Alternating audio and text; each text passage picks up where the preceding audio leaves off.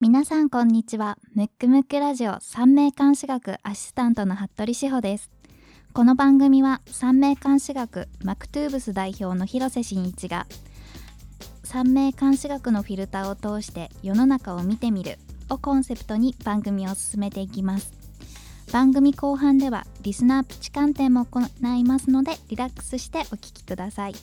ちょっとあれだけどもう連日暑くて。暑いですね。ねでも志保ちゃん北海道出身だからもう大変じゃない、いやもうめちゃくちゃ暑いです、ねもう、はい、でも結構帰ってるもんね、はい、帰ってます。向こうの方が快適でしょやっぱり、はい、もうやっぱり湿度がないので、うん。最高です。本当に、はい。まあ暑い中、うん。あの頑張っていきましょうね。はい、はい。もう梅雨が明けたのでそれだけで最高です、うん。じゃあ頑張っていきましょう、はい。ここでムックムックラジオから2つお知らせがあります。まず1つ目この番組三名監視学の配信日程ですが毎月第2第4月曜日の夕方に更新していきます。ですのでこの番組の次回配信は8月14日月曜日になります。そして2つ目この番組は iPhone 標準搭載のポッドキャストアプリやその他のポッドキャストアプリで聞くことができます。番組ホームページから登録して購読のボタンを押していただき皆さんに合った聞き方でお楽しみください。それでは第22回をスタートします。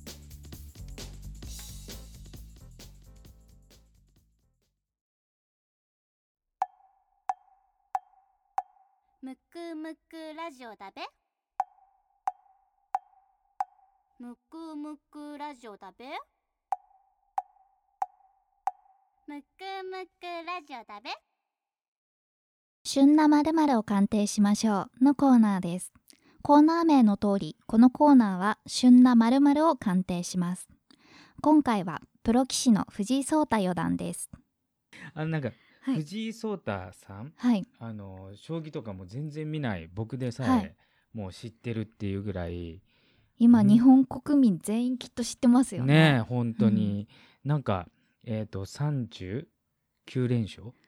いや違います29連勝で29連勝。で 多すぎたね、はい。多すぎた。すごいよねでもね、はい。あの将棋ってあんまり知らなかったけどこう大人と子供がもう本当に一緒のうん。条件でやるっていう競技みたいで、すごいですよね。今日本中ちっちゃい子たちが特にうん、将棋ブームらしくてなるほど。将棋が売り切れになってるぐらい、なるほど、はい、あのソータブームでいあのい一応うちの子供もソータっていう名前なんであそうでね。そうソータつながりでちょっと親近感ありますけどはいじゃああのえっ、と漢詩の方読んでもらいましょうか。はい。えっと藤井聡太さんはえっと2002年7月19日生まれでうん。漢詩が、えっと、年間詩から人水の馬定家の羊ボドのボドのネズミ。ネズミ。うん、どうですにかあのこれパッと見て。やもう素晴らしい生まれかなと思います、そうですね、はい。あのプロ棋士としては素晴らしいですけど、だいぶ変わってますよそうですね。ね変人これものへもう変人中の変人というか、まああの三名学ね、はい。習われてる方もはい。うんいっぱいあの聞いていると思うんですけれども、まあまあ一番のまあ一番というか結構特徴があるんですけどまずは宿命二中殺っていうね。はいあの特徴が大きくありますけれども、宿命二中殺ってどういう意味がありましたっけ、えっと、うん。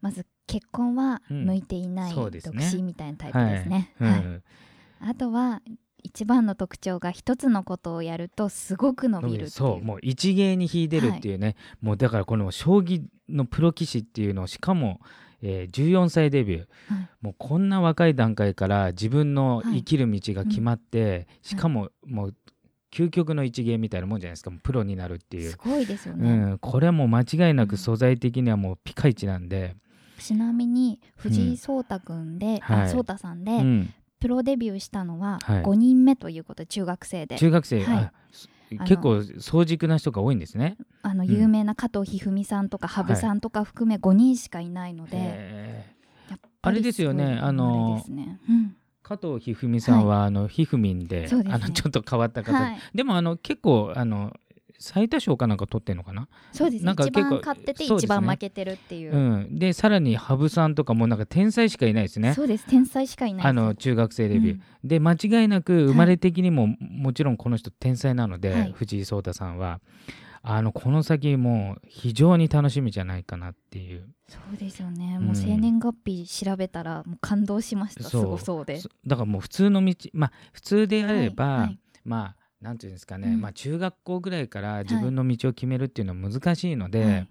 あの宿命二中札持ってる方がうん。はい。全員、なんていうんですかねすごく伸びるわけではなくて、はいやっぱりなんていうんですかね普通の教育を受けちゃうと、まんべんなく、勉強もえー、とスポーツもまんべんなくみたいな感じになっちゃうんですけど、もうこの方みたくもうもう将棋だけとか、しかもそれでその先にプロの世界があるようなものではい。やると、もう間違いないし、はい。もう一つははい。異常監視っていうのも2つあるんですよ。すごいですよね、うんこれ宿命二中札異常監視で2つ伸びてる人って珍しいですよね。なかなか言いづらいことが多いのに、うんうんまあ有名人的に言うと、うん。はまあ、代表的なのは松田聖子さんも宿命二中札で、なるほど。確かまあはい。高校生か中学生か分かりませんけど、あの歌手でデビューして、まあ、そのまま今も第一線級の歌手として。そうん、なのでそういう特殊技能の一芸に秀でる、はい。さらに藤井聡太さんの場合、はい。異常監視2個バージョンも入ってますので、はいあのキャラクター的にはかなりの変人、ただなるほど。天才型なので、はい。まあ、将棋とかの場合、うん。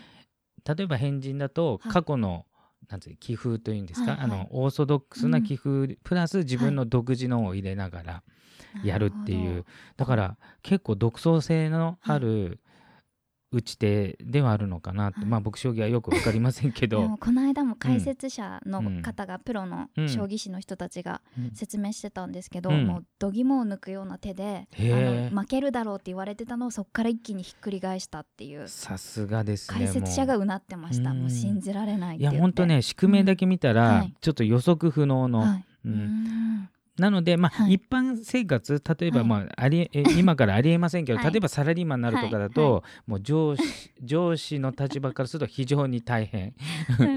もう何をしでかすかわからない部下みたいな感じ。でしかもやっぱはい。従順ではないので、うんうん。やっぱ自分の個性というか色がありますので、はい。うん、だからただプロ棋士としてははい。もう自分の色バンバン出せますし、あとあの陽線で言うと、真ん中剣牛はいあこれはあの負けず嫌いプライドが高い、はい。あと真面目で、はい。うんコツコツ努力型。しかもはい。天動性っていうのがありますから、はい。あの表向きはこうなんていうんですか、うん。闘志とかそういうのは出にくいんですけど、やっぱり秘めたるなんていうんですかね、こうん。う負けず嫌いっていうのははい。非常に強いですからね。感じますよね。負けた、ほとんど負けてないですけど負けた時のすごい悔しそうなのがうん。画面からもにじみ出てました、そうですね、うん。あとは剣牛石門、うん天道のこの組み合わせは、はいまあ、仕事ができるっていう組み合わせでもあるので、はい多分その将棋の分野ではうんあの非常に飲み込みが早いし、なるほどまあ、すぐアレンジも加えられて、なんかそういうタイプなのかなと、うんだからあのほぼ棋士としての弱点が見当たらないっていうか、ねえさすが、まあ強いて言えば、変人すぎるので、あの一応なんか誰かの弟子になってるんですかね。はい。あそうですね。師匠がいらっしゃいまあます、その師匠との折り合いかもしれない、はいただこんだけ実力あると、うんうん。あ別にそんな人間関係気にしなくてもはい。い。けんのかなと、うんうんうん。あとなんかあのしほちゃんリサーチでなんかありますか、あのうん、と中高一貫の学校に通ってるそうなんですけど、うんはい。お母さんは高校にそのまま行ってほしいらしいんですけど藤井聡太さんはもう高校も行かず、ん。宿題とかに時間を割きたくないからもう、うん。将棋だけしていきたいって言っていて、親とものすごい揉めてるらしいです。高校行くか行かないかで。本当に。まあその親御さんのねはい。立場からするうんとうん。非常に辛いかもしれないですけど、もう宿命二中殺はい。で親の言うこと聞かない、で自分のこれしかやらないみたいな、もう最高ですよね。生き方としては最生高き方としてはもう素材にぴったり、うん。もう伸びるしかないっていうあ感じで。ーなるほど。将棋もうん。親ではなく、うん。おばあちゃんから5歳の時に教えられたそうです。いいですね。うん。あのまあこれも三名学ね習われている方のちょっと勉強のためにちょっと言っておきますと、はい。陽線のところに、はい。六尊星っていうのが、はい。まあ妖精の上の星が六尊星、はい。えー、と下のほ星が玉堂星っていうのがあるんですね。うん。でこれがともにはい宿命中殺の中にあるので、中殺されてるんですね。はい。まあ、中殺というのは要するにご縁がない。なるほど、うん、要するに六尊っていうのははい。父親って意味がありますし、玉堂っていうのは母親って意味がありますので、ご両親と、まあ、縁がないっていうのは、まあはい。要するに、うんうん。ちょっとキャラクターが違かったり、はい。まあ、もうちょっと踏み込んでいくと、はい。言うこと聞かない方がいいですよっていう生まれなので、おじいちゃんおばあちゃん子であれば、はい、あなおさらいいっていうね。そうですよね。しかも育てていただいてるのが師匠っていうことであなおさらいいですよねなおさらそう自分の親ではなくうん。将棋上のはい師匠に育てられたり、うん。だからもうね理想的な環境とあと理想的な、なんていうんですか一一芸自分の得意なものだけをやってる、だからまんべんなくやんなくていいんですね。はい。うん、へでさらに大運を見てみると、はい。初順条件があるので、はい。大運天中殺っていうのをお持ちなんですね。はいで大運天中殺はあの何回かこの番組でもはい。出てますけれども、別名なんでしょ神様の贈うそり物です。う神様の贈り物なんで、まず生かせる人と生かせない人がいますので、はいうんはい全員がねあれば必ず要点するわけではないんですけど、まあえっ、と藤井聡太さんみたく、はい。はい。まずはい。えっ、と上限のない仕事、はい。まあプロ棋士なんで、うんうん多分最大お奥は行きますよねおそらく、もうはい。うん、バリバリ。はい。でえっ、と思い切った変化なんで、はい。多分普通の学生から、うんうん。まあえー、と世に出るということをしてますので,、はい。で通常は初順条件がある場合は3順4順にずれるというルールルがあるんですけど、まあ、プロ棋士とかうん。芸能人とか、あとはスポーツ選手とか、あの活躍が早い場合は、はい。あの2順にずれるはい。っていうことなんですけど、はい。まあ、2順だと17なんですけど、まあ、この方の場合はさらにこうはい中学生でデビューしてますので、はい。もう事実上もうここで要点入ったんじゃないかなって僕はあの思いますのじゃあで14歳からということもうすでにもう入ってて、うん。はい。ということはもう、まあ、当然史上、えー、と最多連勝ですよね、はい。あの誰も新記録ですよね。ということはもう確実に要点なんで。はい。しかも最年少デビューです。ですあはい。それはもう確実なんで、はい。そうすると少なくともまず15年ははい。運勢上の後押しがあると。でプラス、はい。運運勢上の後押しだけで上がる人もいるんですよ、はい。例えばうんうん。中身が伴わずに 上がる人もいるんですけど、藤井聡太さんの場合は、は二中殺のはい。要するに一芸に引いてるっていう生まれで、うんうんはい。それにもあった状態のはい。おまけで大運転中殺なんではい確実に実力伴った状態で上に上がるんでその場合は落ち込みもおそらく少ないはずなので、素晴らしいですね。い、やもう最高だと思うんですね。でしかも、はいえっ、と、うん。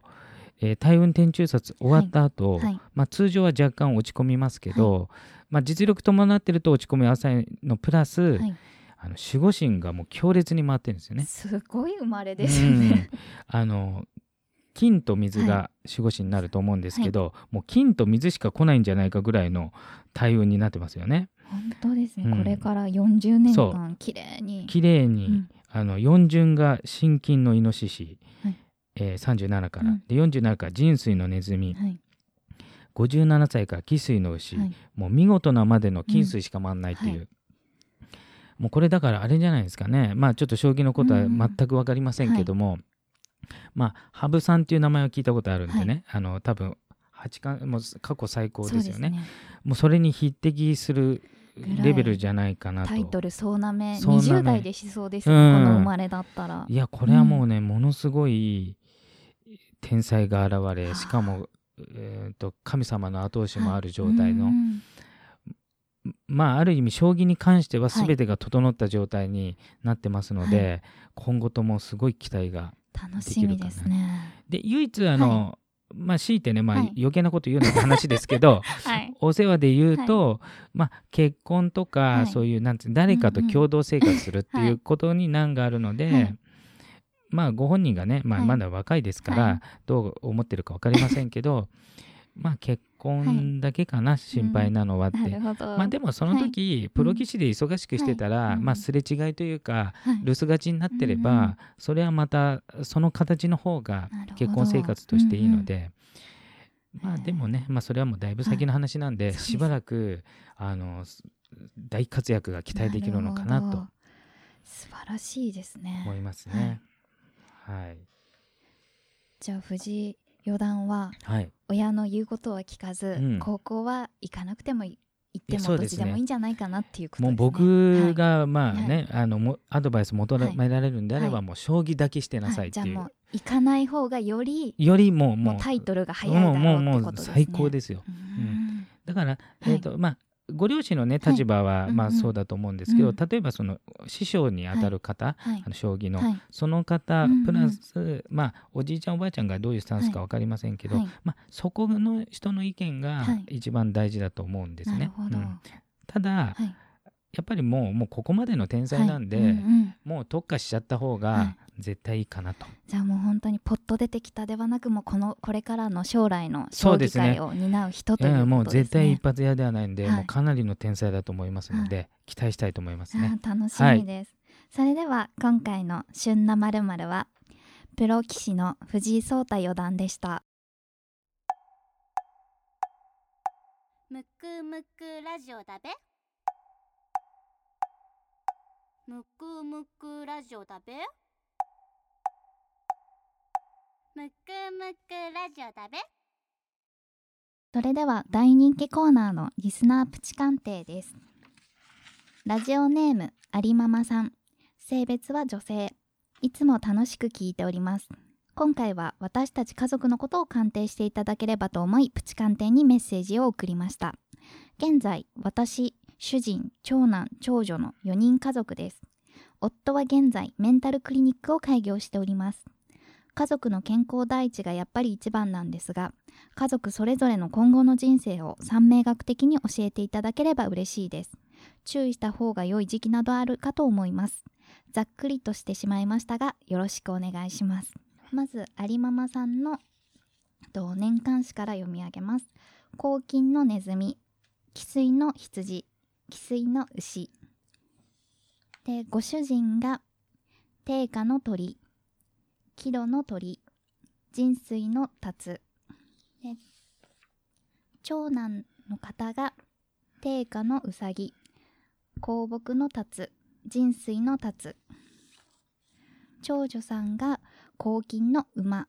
黄金の達定価のうさぎ。となっております。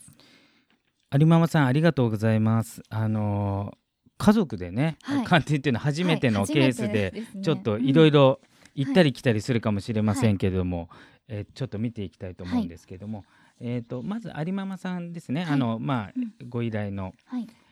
有ママさんのちょっとえっ、とね名式見たらもう一言で言うと非常に強いというね、そういう生まれですのでね。はい。まあ強いというかなんていうんですかね、裏表がない、なんか竹を割ったようなはい。さっぱりとした、うん。あの性格で、はいパワフルな感じ。まあ、かなりパワフルで、えーとまあ、女性というよりもこう、パキパキしたうんうん。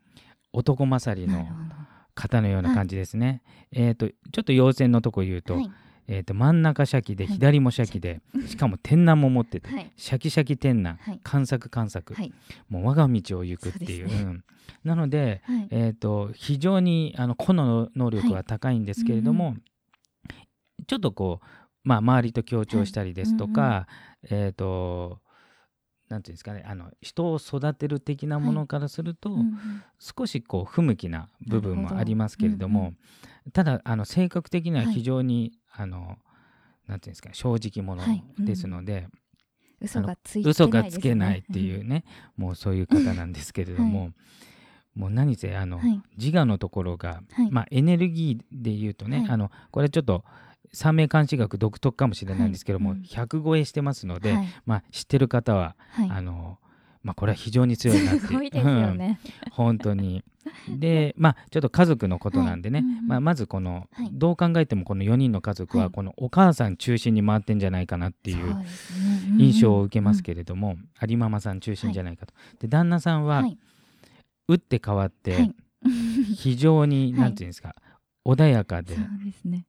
なんていうんですか、はい。まあ、まあ若干おとなしいのか、うんうんあのおえー、と有ママさんがこう、はい。ぐいぐい行うんくタイプ、うんうんなあのだとした場合、は旦那さんの方ははい。ちょっとこ一歩引いてるというかまあ、ももうちょっと踏み込んじゃうとはい。尻に惹かれてるという感じで、はい。でなんかえっ、と,、えー、とメールの内容だとそうですね、あのメンタルクリニックを開業されてるということなので、はいあさすがの精神科の方らしく聞き上手なんじゃないかなと。なるほど、うん。うん。まあえっ、と、名式がね、はい。えっ、と玉堂2つはい。剣牛白く、はい。長女性っていうのがあるんですけど、はい。まあ長女性と、はい。まあ、長女性えーに限らずですけど、精神星と言われてる星、えっ、と精神星はしおちゃん何でしょうか？えっ、と本能で言うと何本能と何本能。で伝達本能と習得本能。ド忘れ。はい ド忘れ。して、うん、なのであの玉堂っていうのが習得本能、はい。うん。えー長女性っていうのが、はい。えー伝達本能になるので、これが両方お持ちになって、まあうん。まあえーさらに複数持ってますので、うん。こういう方は非常に頭のいいうん方なので、まあお医者さんってことはまあ勉強ねやっぱり長くされてたって、うん、あのノーベル賞とか取ってる学者さんにも多かったり、うんうん、だからあの人に何かをこう伝えたりとか、はえー、と何かを習得したりとか、うんうん。それには非常に秀でてるので、はい。えー、と精神科医は非常に向いてるかなと。うんうん。でただですねはい。天日化性っていうのが2つあるので、まあこれはもう女性に非常にモテると。そう。ですね、うん。あとやっぱり天日化なので男性、女性関わらずこう人が寄ってきやすいんでより話しやすいんですそう、よね。うん、だから精神科医としてはいいですけど、うんもしかしたら、はい。まあちょっとねいろいろあったのかもしれないですけれども、はい。えーで特にあの、はい。この方の場合うんうんは先ほどあの漢詩をはい。読んでいただいたように、はい。あの日漢詩が「人水の達」っていうやつになってまして、うんうんでえっ、と達ではい。で月子が鳥ですね。はい。で年始も鳥なんで、はい。二重四号になってるんですよ。はい。四号が2つの状態。はい。で四号が2つの場合は、えっ、とちょっと恋愛関係はい。が割と多めになったりとか、だから、うんうんあのまあ精神科医でもありますから、はい。非常に人気のあるはい。人から好れかれやすい人かなと。はい。なのであのなんていうんですかね。あのし職業的にもはい。問題ないし、うんうん。うんただ奥さんとの間でははい。もう奥さんの方がもう圧倒的な強さなので、そういった意味でははい。ちょっとこう、うんうん。なんていうんですかね。えっ、と銅のはい。妻にうんうん。性のうん。夫っていう感じの夫婦ですね。開業されてるということで、お二方とも、うん。あの体温点中札が綺麗に、要点してるんですよね、はい、使われてますよね。しかもご夫婦で力を合わせていい合わせてにそうなんですよ、はい。これちょっとねあのはい。夫婦の、えー、と見方的にちょっと参考になればと思うんですけれども、えー、とまず最初に旦那さんの方が、はい。えー大運転中札が3巡から来てまして、はい。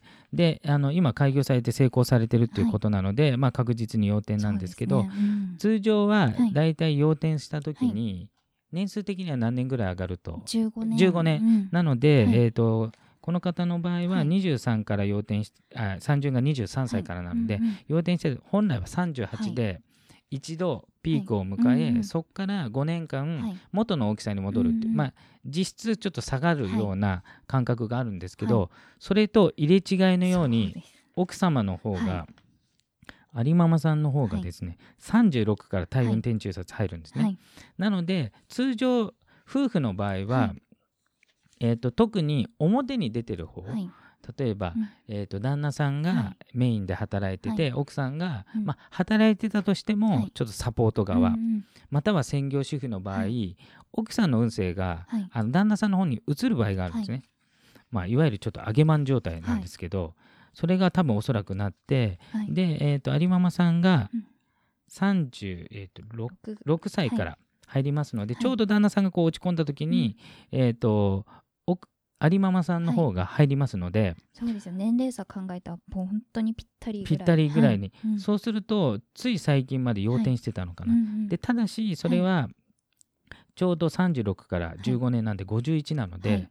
えっ、と今ちょっとこう、うんなだらかに下がってるとこなんで、あのそういった感じで、あのこういうねかんリスナー鑑定の方に応募が来たのかもしれない今ですけど。までよりはちょっとうまくいってない気がしちゃうそうですね。ただそれももう終わりますので、うんあのこの先ははい。また元の、はい。えー、と実力の方に戻るので、さほど心配ないかなと思いますね。あとは、えー、と有ママさんに関しては、やっぱり人間関係っていうのは、はい。どうしてもやっぱり自分の個性が強くなりますので、うん。その辺はちょっとこう、はいまあ、逆に言うとはい。永遠のテーマというか、はい。そういうところになりますので、はいこれは運勢とは違って、まあ、そこだけ気をつければいいのかなと。なるほど。あとは三名学っていうのはね、はい。あの子育てとかにも役に立つんですけども、お子様の方が、はい。これまた全然違うキャラクターで。すごいキャラクターですよね、うん、あの三名学習ってる方だったらわかると思うんですけど、はい。まず陽性の方がはい。長女性が3つにはい。方角1つ。もう伝達本能に非常に偏ってるんで、あのちょっとこう、えーたまたまあの知り合いの知り合いの方なんですね、はい。このプチ鑑定の方、うんうんで僕ちょっと聞いた情報によると、ちょっと芸術系の方に、うんうん。作家とかそういう方向に進みたいといはい。う希望があるみたいなんですけど、もうそれにはもう非常にぴったりですね。なるほどそうですよね、ただちょっとね、はい。あの、えーお父様とはい。があのお医者さんですので、はもしかしたらその親御さん的にはお医者さんをを継いでほしいのかもしれないですけど、もううん適正値ではないので。そうです芸術家とかがすごいそうですね。もうはい。かなり変わった生まれになりますので、うん。あのそれこそ先ほどの、うん。あ藤井聡太さんではないですけど、はい。一芸に秀でで特に表現力が非常にいいので、まあ作家さんとかも最高にいいですよね。うんうんうんあとはやっぱり長女精密っていうのは基本的に反発反抗、はい。まあ万年反抗劇みたいなもんですから、はい。やっぱ親の言うこと聞かないのが普通かなと。うんうんで逆に言うとはい。親の立場からすると、はい。まあこの子はもう親の反発するのがはい。当たり前だという、なるほど。ちょっと広い心でもって接してあげると、うん。あの僕はこの、えー長男の方はい。は非常に才能あると思うので、んんあのそっちの道でバリバリ行かれるのはがい。いいんじゃないかなと。あー持って生まれてるものが分かるとすっきりしますよね。お医者さんを無理に押し付けようとかそういうこと。を、あと天蔵2つあるんでね、うんうんうん。あの天蔵星っていうのはは後取りの星なんで、通常は後継いだ方が良かったりするんですけど、ただあまりにこ,、はい。ここぐらい偏ってしまうと、やっぱりこう継がずに独自の道で、はい。で天蔵星っていうのはもう一つは、はい。先祖の、はい。まあ、因縁、うん。いいいいいい、うん。えーなんていうんですかその家計の流れも、はい。はい。悪い家計の流れうんも、共に相続しやすいっていうはい。感じなんですけど、まあおそらく、ん。まあまあちょっと書いてませんので分かりませんけど、うんうんまあお医者さんになるような家系ですので、うですよねね非常に良さそうなので、は。い。だから得の部分ははい。いただいて、はい。うん。自分の生き方的には個性的に、なるほどまあ極論言うとはい。親が理解できないような 職業に進むとはい。よりいいのかなと、なるほど。じゃあこのまま道を貫いた方が貫いた方が全然いいですよ良くなる可能性が。しかも反対すれば、ばするほど燃えるタイプですので、だからあのちょうど僕ははい。環境的にはいいんじゃないかなと、なるほど。あの有ママさん的にはちょっともどかしいとこあるかもしれませんけどね。はい、でもう一方、はい。えー長女の方ですね。えー、と長女の方もはい。これまた、はい。まあちょっと長女で長女っていうのもまあちょっと ちょっとなんかね紛らわしいですけどあの星の方の長女性がはい。真ん中にありまして、うん。流行性もあるんですよ。でこれまた、はい。あの個性的な星なので、うんうん。です。まあ、ただちょっとあの、はい。長男の方よりも、はい。まあ、個性の幅は狭いので、はい。えー、と思いっきりそのなんていうんですかねあの芸術家とか、はい。そっちに行くよりも、はいまあ、日常の、うん。まあ、例えば普通のはい。職業でもいいんですけど、はい。その中で個性がうん出せる、はい。まあ、こじんまりとした、はい。大人数ではなく、うんうん。小集団の中ではい。味が出るはい。タイプかなと。うんうんうん。まああのあれですね。息子さんも娘さんも、はい。有ママさんからとってみたら、はい。真ん中長女性うんのうん。流行とか持って生まれてますので、まあさぞちょっと反抗期はきつかったのかもしれないですけど。なかなか。なかなかね、はいその親の思ったようには言ってないかもしれないですけど、そういう意味では旦那様がメンタルクリニックでこう達観しててよかったあですよね。そうだからね、はい。あの家族的には、適材適所というか、なかなか子供としては子育て大変なお二人ですよね。うんうん。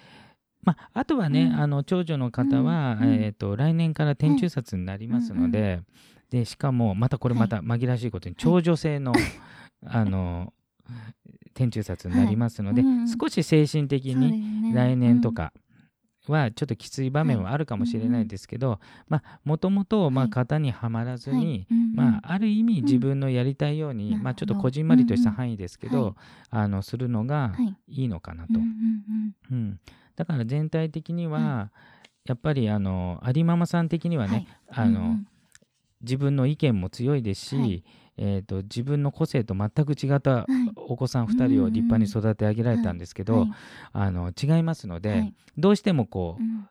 自分の思った子育てができてないっていう感じになっちゃうかもしれないんですけど、あの息子さん、むすえー娘さんの立場からすると、非常にその、なんていうんですかね親の言うこと聞かない方が、うんうん。持って生まれた通りに。ね、言った方がいい場面もありますので、ちょっとこう広い意味での,、あの子供とのはい。接し方というか、なるほど。自分の意見以外にも、はい。あの子供が育つ道はたくさんあるということをはい。覚えながらうんうん。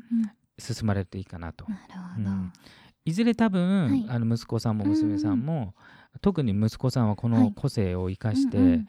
まあ、そっちの道で大成したら、うんまあ、自慢の息子さん、はい。娘さんになると思うので、うんうんうん。ちょっとそれまでははい。広い心ではい。接してあげたらいいのかなと。なるほど。あとはあの、はい。ちょっとねあの、まあ、あの旦那さんお医者さんの家系なんですけど、はい。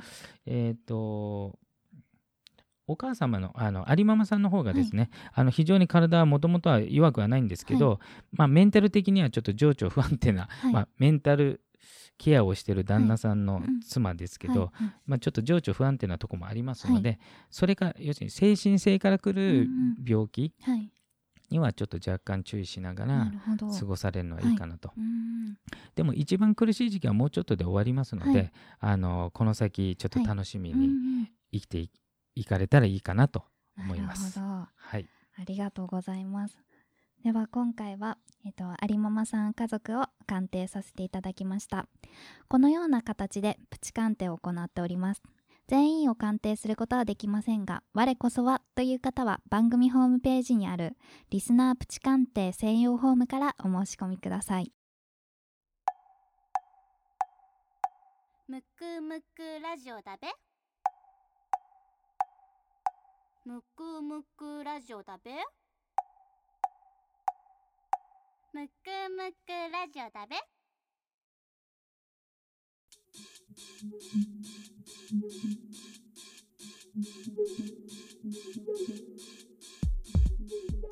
エンディングの時間になります。えっと、今回はうん。えっと、お子様とかの,、はいはいあの将来を見るのにすごうん。く三名学役立ったと思うんですけど、うん。やっぱり子育てに悩んでる方とか、うん。子供の生き方をうん。見たい方にとってはとてもいいですよね。そううん。そうだよね。はい。あの特に、はい。あのなんか最近ねあの、まあ、僕も5歳児、そうはい。子育てしてますけど、はい。意外となんかこう、はい。子供の意見を尊重するみたいな親が多いと思うんですね。うんあの逆に言うと昔は子供の意見を尊重しない親が多かったがはい反動かもしれないです。はい。意外とあの、はい。型にはめちゃった方がうんうん。活躍する子もいるので、やっぱしうんうん。あの個々、はい。あの一緒くたに考えられませんので、はい。うんうんやっぱ個性を生かした子育て、まあそのために三名学っていうのははい。非常に役立つ学問かなと思いますね。はい。はい、えこの番組ではリスナープチ鑑定のコーナーがあります。鑑定ご希望の方は番組ホームページのリスナープチ鑑定専用フォームよりお申し込みください。また番組の感想や質問などありましたらどしどしメッセージをお願いしますこちらも番組ホームページからお願いします。それでは次回の配信は8月14日月曜日になります。お相手は三名監視学マクトゥーブス代表広瀬真一とアシスタントの服部志保でした